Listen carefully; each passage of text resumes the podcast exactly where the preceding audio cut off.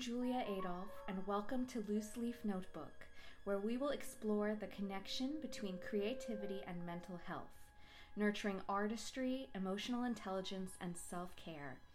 I'm a composer, and I will be sharing my own personal creative process and journey towards mental health, as well as inviting other artists and creative individuals to share their own inspiring stories with you. So, today I want to dig a little deeper into why the stress and overwhelm of the pandemic is really blocking creativity and how you can try to open that creativity back up. I think, you know, when when the pandemic first really hit in the beginning of March, there was this sense of shock and numbness that came from our lives turning on their heads extremely drastically. Um, there's also and still is extreme anger um, about being forced to stay home, not being able to see your loved ones, and also panic and fear about who might who might fall ill, how we're going to survive, what's going to happen, when will it end. Um, and these emotions, um, these these responses in your nervous system, which are known as fight, flight, or freeze, um, are really stopping our ability to function. Um, but but there are also healthy reactions. So, you know, if you think of the example of in the wild when you you know you encounter a bear, uh, the basic idea is that you either go into fight mode where you you tackle the bear, you fight the bear, flight where you run away from the bear, or freeze where you play dead. And how this translates into our daily life. Um, is you know an intense all-consuming anger that makes us not able uh, to really function, um, panic and anxiety. And then the frozen part would translate to kind of a numbness or a shutting down, wanting to um, binge watch Netflix and, uh, you know, not get out of bed, and this sort of really sense that you're you're frozen because it's too scary to get up.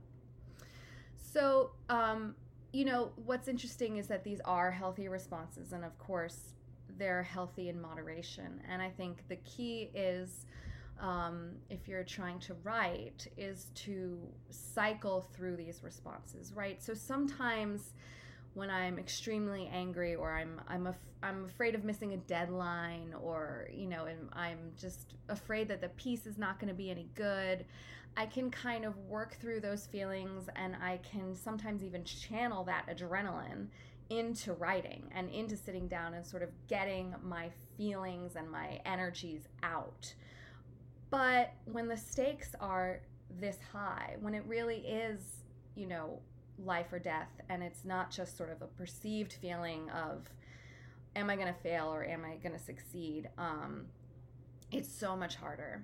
And so I just want to bring attention to this idea of fight, flight, or freeze, and how um, being aware of which mode you're in, and maybe you're bouncing through all three, um, will help you cycle through them. And we can talk about ways in which you know I I'll share how how I get back to writing when I'm angry, how I get back to writing when I'm when I'm really feeling anxious and scared, and then how I get back to writing when I'm really just feeling shut down. Um, but for now, I just want to say, think about which of those modes you might be in, and and know that it's okay to not be able to get out of them right away, um, because this is an unusual time, and part of what makes it unusual is that we are cycling through these very real threats and our nervous system responses to them very often, sometimes multiple times a day.